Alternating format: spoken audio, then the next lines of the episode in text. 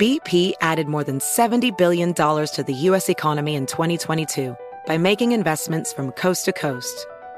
Investments like building charging hubs for fleets of electric buses in California and starting up new infrastructure in the Gulf of Mexico. It's and, not or. See what doing both means for energy nationwide at bp.com slash investing in America.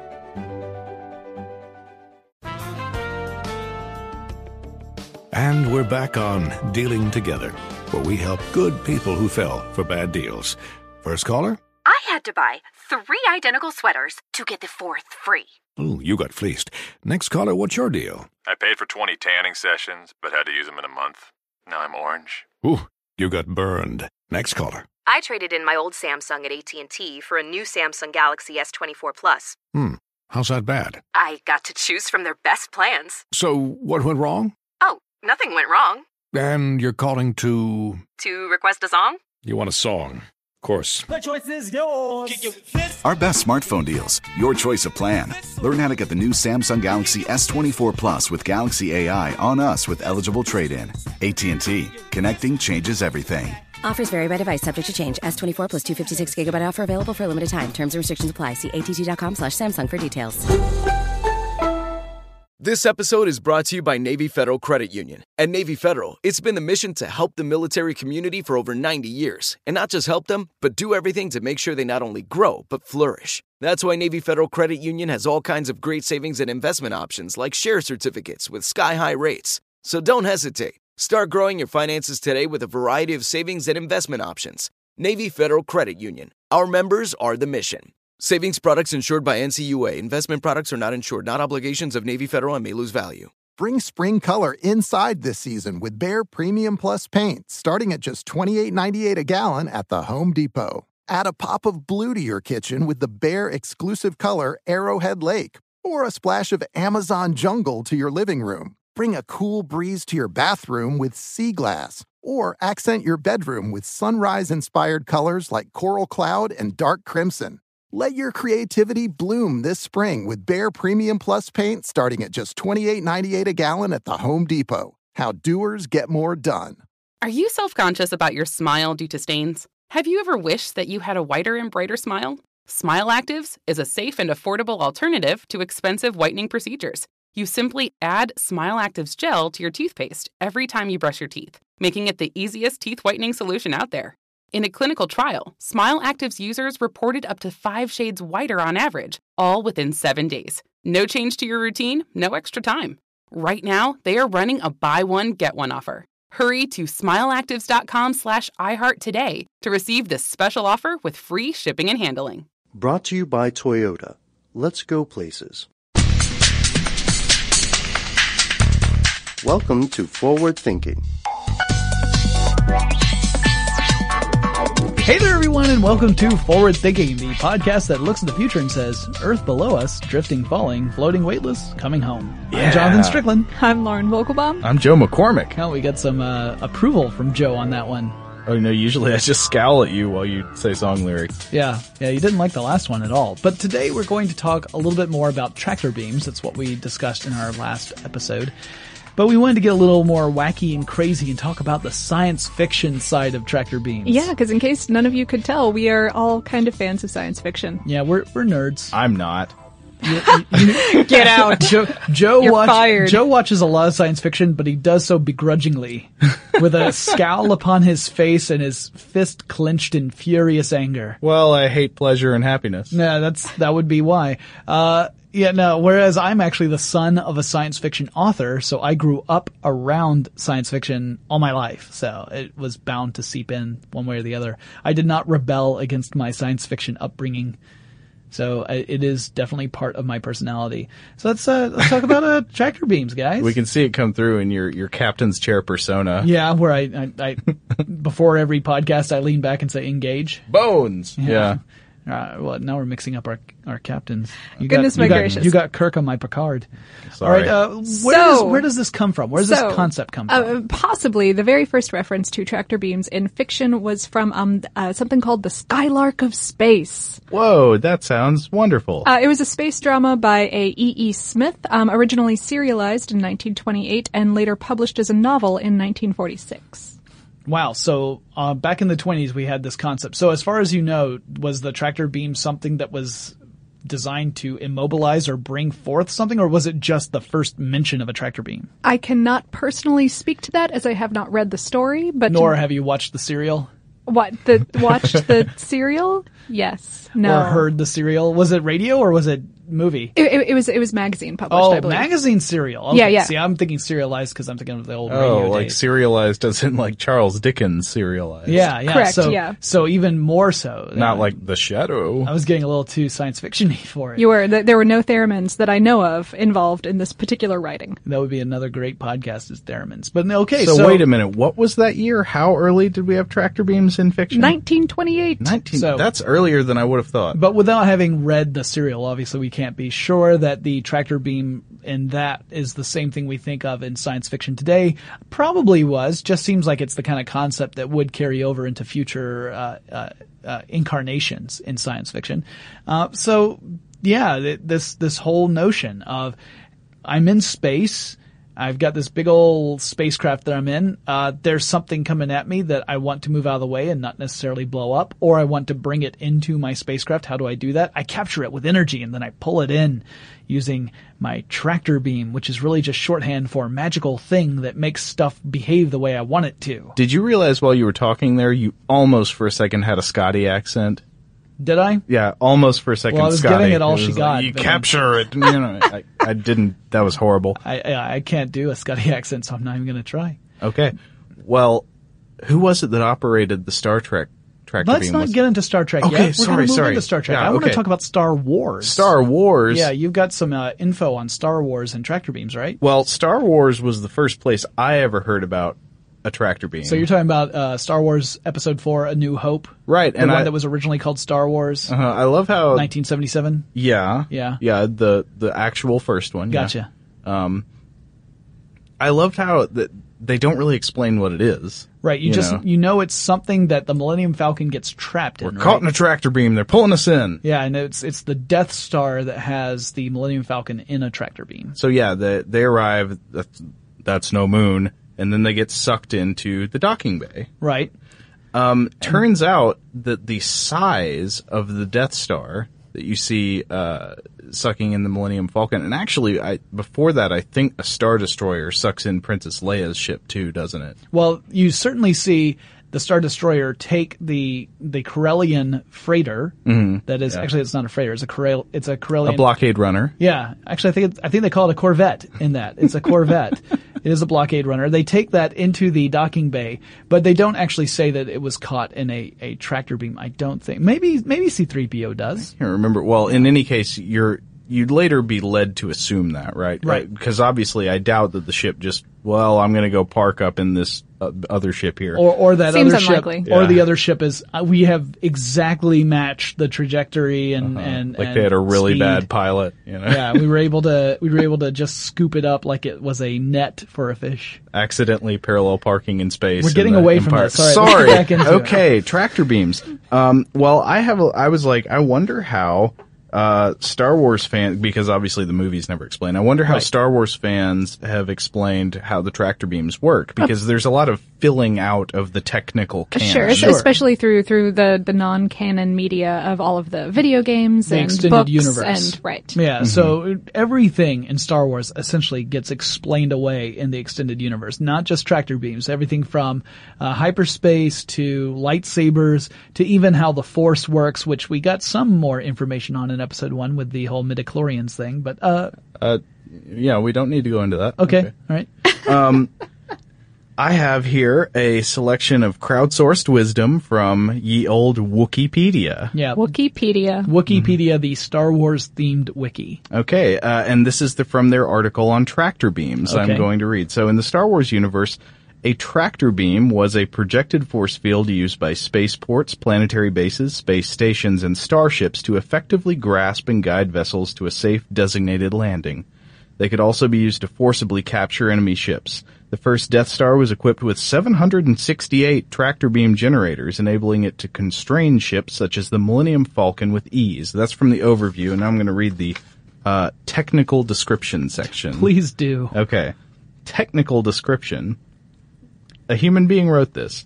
Uh, a tractor beam relied on the inertia of the craft it was based upon as compared to the craft being affected. Now, I think that's interesting. I'm going to come back to that in a Yeah. second. Okay.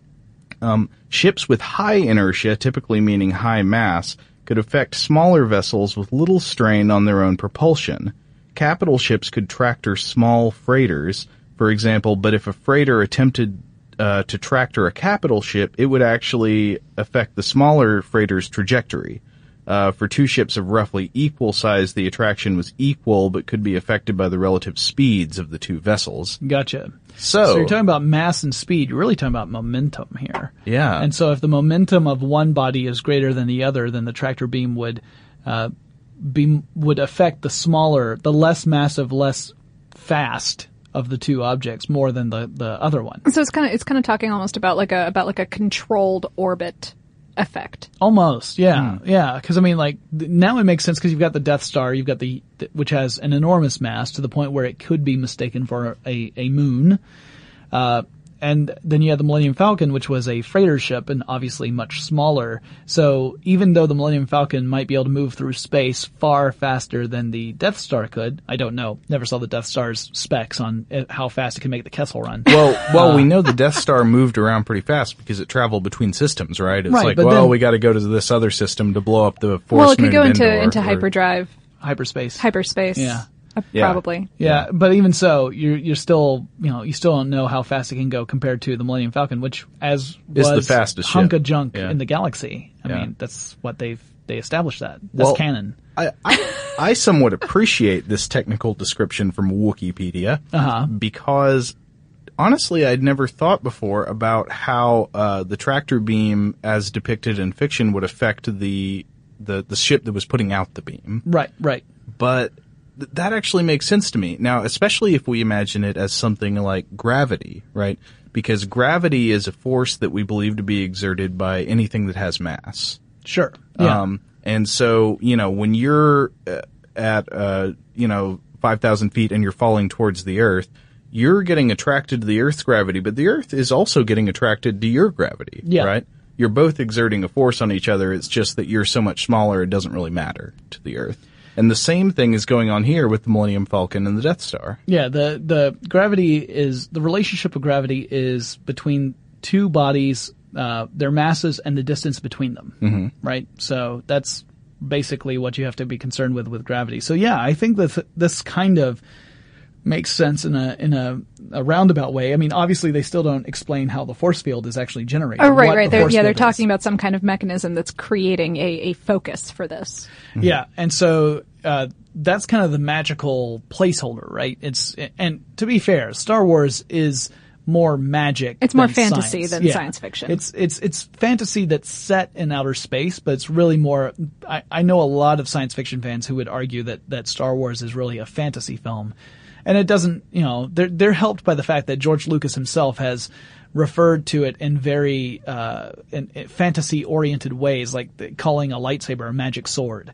Uh, you know, kind of. Oh, that's that's, That's very what it much a fantasy Yep. trope. Mhm. So Uh, I agree with that interpretation. I mean, the technology in Star Wars is more like magic than science. Right. But I, uh, I also, I appreciate this filling out because I think this is actually a pretty clever qualification to add to the technical view of how a tractor beam would work. Uh, yeah, I, I think Lucas apologists are some of the most intelligent people when it comes to justifying very weird decisions that Lucas made when it comes to the Star Wars franchise.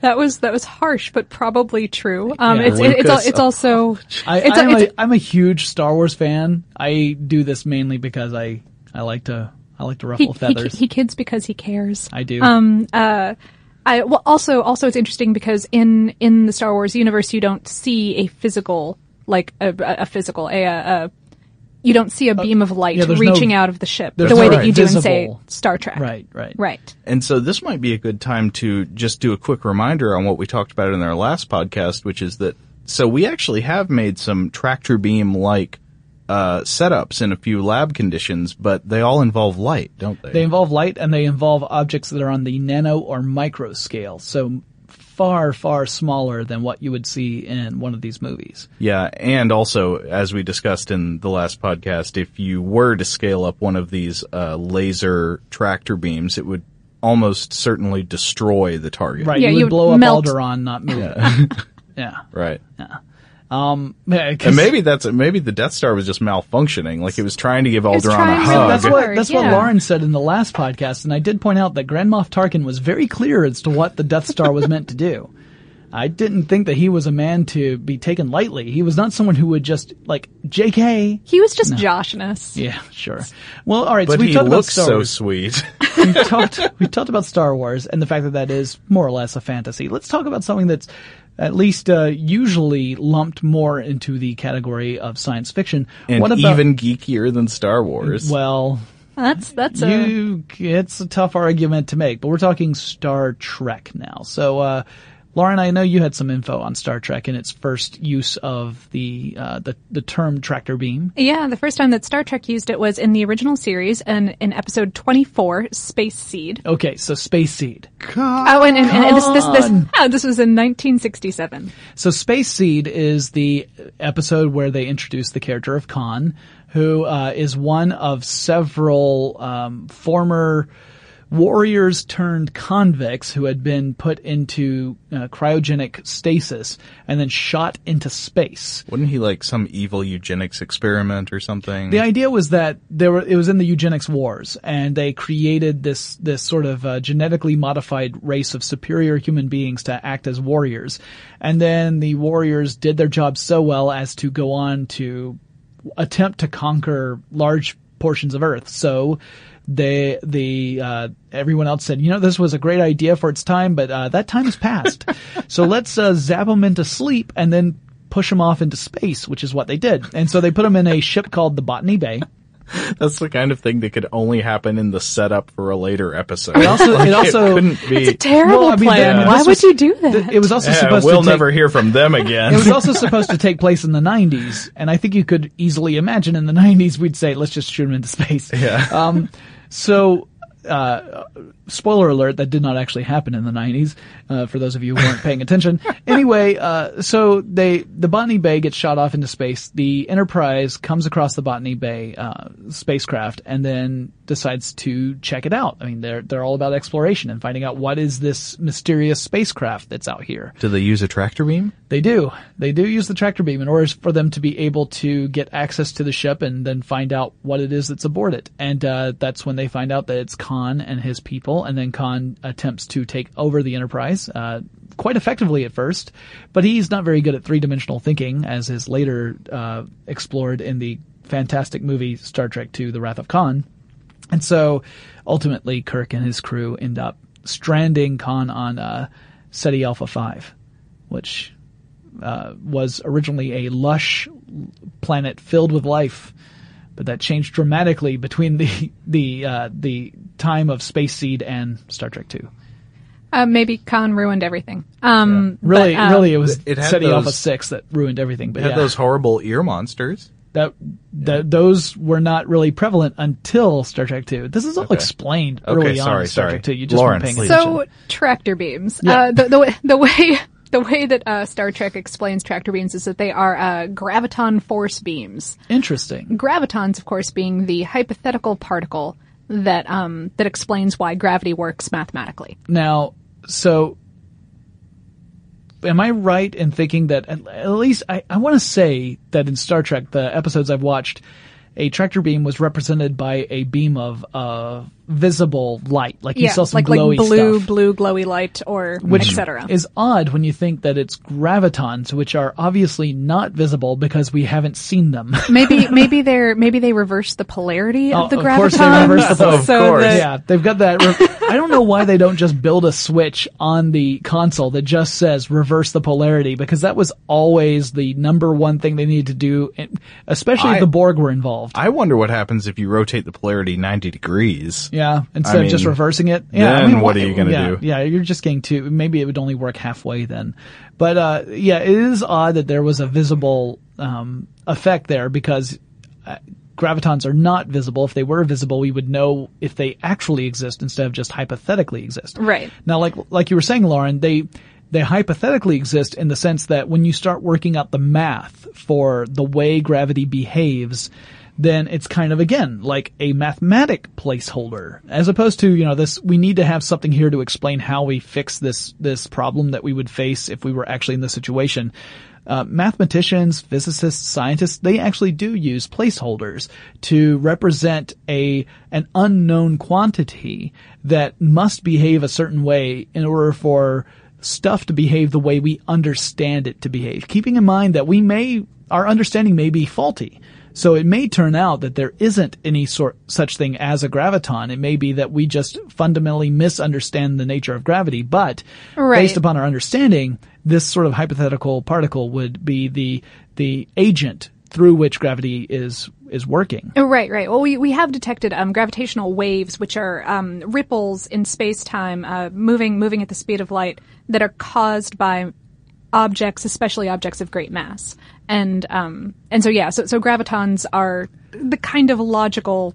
Yeah, it's kind of like what we would think of as photons with light, right? Sure. These are the, the, the fundamental particle Mhm. that would it's, be it's the predicted. agent for It's that. predicted by by Einstein's theory of relativity. So, eh, so if we are able to ever actually detect and furthermore manipulate these, then something like a graviton-based tractor beam could be completely possible. Here's something interesting that I thought of just based on what you said. So if you did have a graviton based tractor beam, there would be some limitations on at what speed it could act, right?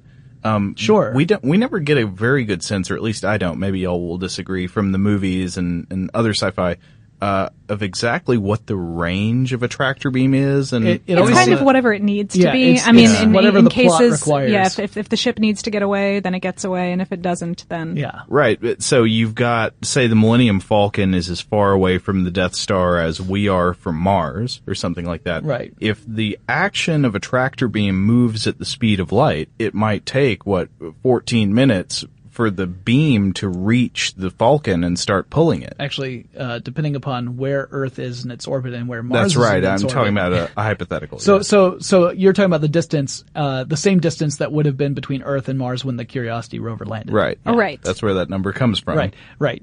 Because that changes. Um, yeah, uh, yeah, exactly. A, a gravity beam would only behave as fast as the, Uh, I guess it would propagate at the speed of light. It wouldn't be instantaneous. Now, in most of these cases, if the And would it weaken as it went on also? That's yeah, that's thing. another good question. Now, if it didn't weaken, then would that just mean that you'd have to pour increasing amounts of energy into the beam in order for it to have a strong enough effect? I mean, like, how do you manipulate the gravity in the first place so that you can create more gravity at wherever the tractor beam is coming out from without crushing everything that's inside the ship? Like, how do you direct the gravity so it's actually pulling another object toward it, not just increasing the gravity everywhere within that area so that, you know, you suddenly have Vulcan paste inside the Enterprise? Well, the, the, the actual research that was done, and a lot of it, interestingly, was done in the 1960s, just a couple years before Star Trek: The Original Series was being filmed, um, was involving the vibration of piezoelectric crystals to to detect and um, attempt to manipulate these particles. Well, that's interesting though. I mean, I'm, I'm very, I'm really curious. Like, I wish I, this is one of those moments where I wish I could jump into the future like 150 years just to see if we ever figured out this graviton thing and whether or not we could actually manipulate it in any meaningful way. Because, uh, it's really hard for me to wrap my head around it. But then again, we're talking about a part of, uh, of physics that has confounded some of the most intelligent physicists out there, let alone some idiot who has a podcast. So, I mean, it's uh, obviously I'm not surprised that it's confounded me. I, I just I want to see what the end result is very very much because I, I it would be an incredibly useful tool. It's just really hard for me to imagine how it would work. Then again, I don't think I would have imagined the actual tractor beams we talked about in our last podcast. I kind of still can't imagine them, honestly. I've read a whole bunch about them and, and I'm like, well, sure, that makes sense on a quantum physics kind of everything is so big sort of i you know just eventually i start Yeah. going all 2001 and not really understanding where i live anymore Whenever things get really small or really big, that's when it starts to blow my mind. You know, I, I, I can deal with the macro scale fairly well, but once you get beyond that, it's uh, in either direction. If you go cosmological or or quantum, I I need I need to take a break and have some fruit juice. That's when it's time to put on Genesis and lay down in the beanbag chair and just think about the universe. Groovy. All right. Well, I think that wraps up our discussion about about tractor beams, and uh, now we're gonna go listen to some. Wait, wait. Genesis. Genesis. Yeah, Yeah. but what era Genesis? Are you Oh, talking- like early Genesis. So you're talking like you know, okay. like the weird stuff. so so you okay. All right. Then we're cool. We're cool. I was just making sure that we weren't talking like late Genesis. what sense would that make in, in in context of a beanbag chair in the universe? I just all jonathan is saying is that we already fired you last episode we don't want to have to fire you again Yeah, fair point. All right, so uh, guys, if you have any suggestions for future episodes, like you think these these wackadoodles need to tackle some ridiculous science fiction, I just want to hear them talk about Firefly for like 30 minutes. Let us know. We'll do that. Um, you can email us. Our address is fwthinking at discovery.com or go to fwthinking.com. That's where we have the blogs, the podcasts. We've got links to our social media get involved get be part of this conversation let us know what you think what has you excited about the future we are excited to hear from you and we will talk to you again really soon For more on this topic and the future of technology, visit forwardthinking.com.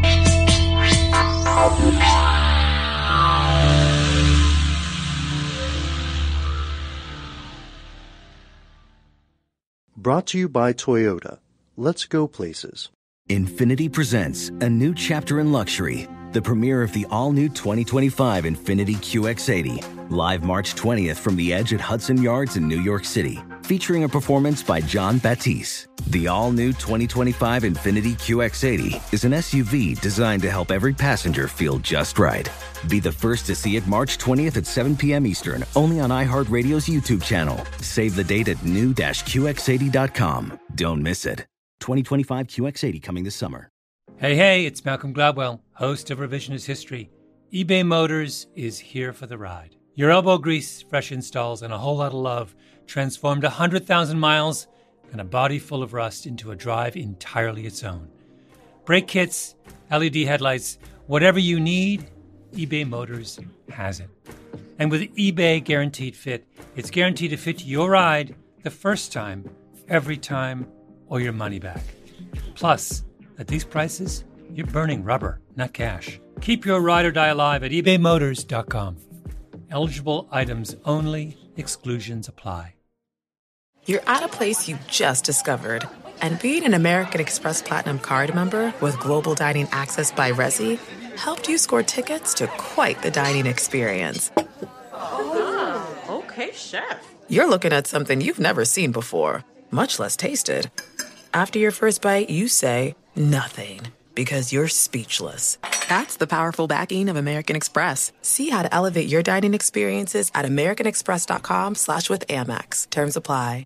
Bring spring color inside this season with Behr Premium Plus paint, starting at just $28.98 a gallon at the Home Depot. Add a pop of blue to your kitchen with the Behr exclusive color Arrowhead Lake, or a splash of Amazon Jungle to your living room. Bring a cool breeze to your bathroom with Sea Glass, or accent your bedroom with sunrise inspired colors like Coral Cloud and Dark Crimson. Let your creativity bloom this spring with Behr Premium Plus paint starting at just $28.98 a gallon at the Home Depot. How doers get more done. Are you self conscious about your smile due to stains? Have you ever wished that you had a whiter and brighter smile? Smile Actives is a safe and affordable alternative to expensive whitening procedures. You simply add Smile Actives gel to your toothpaste every time you brush your teeth, making it the easiest teeth whitening solution out there. In a clinical trial, Smile Active's users reported up to five shades whiter on average, all within seven days. No change to your routine, no extra time. Right now, they are running a buy one, get one offer. Hurry to smileactives.com slash iHeart today to receive this special offer with free shipping and handling.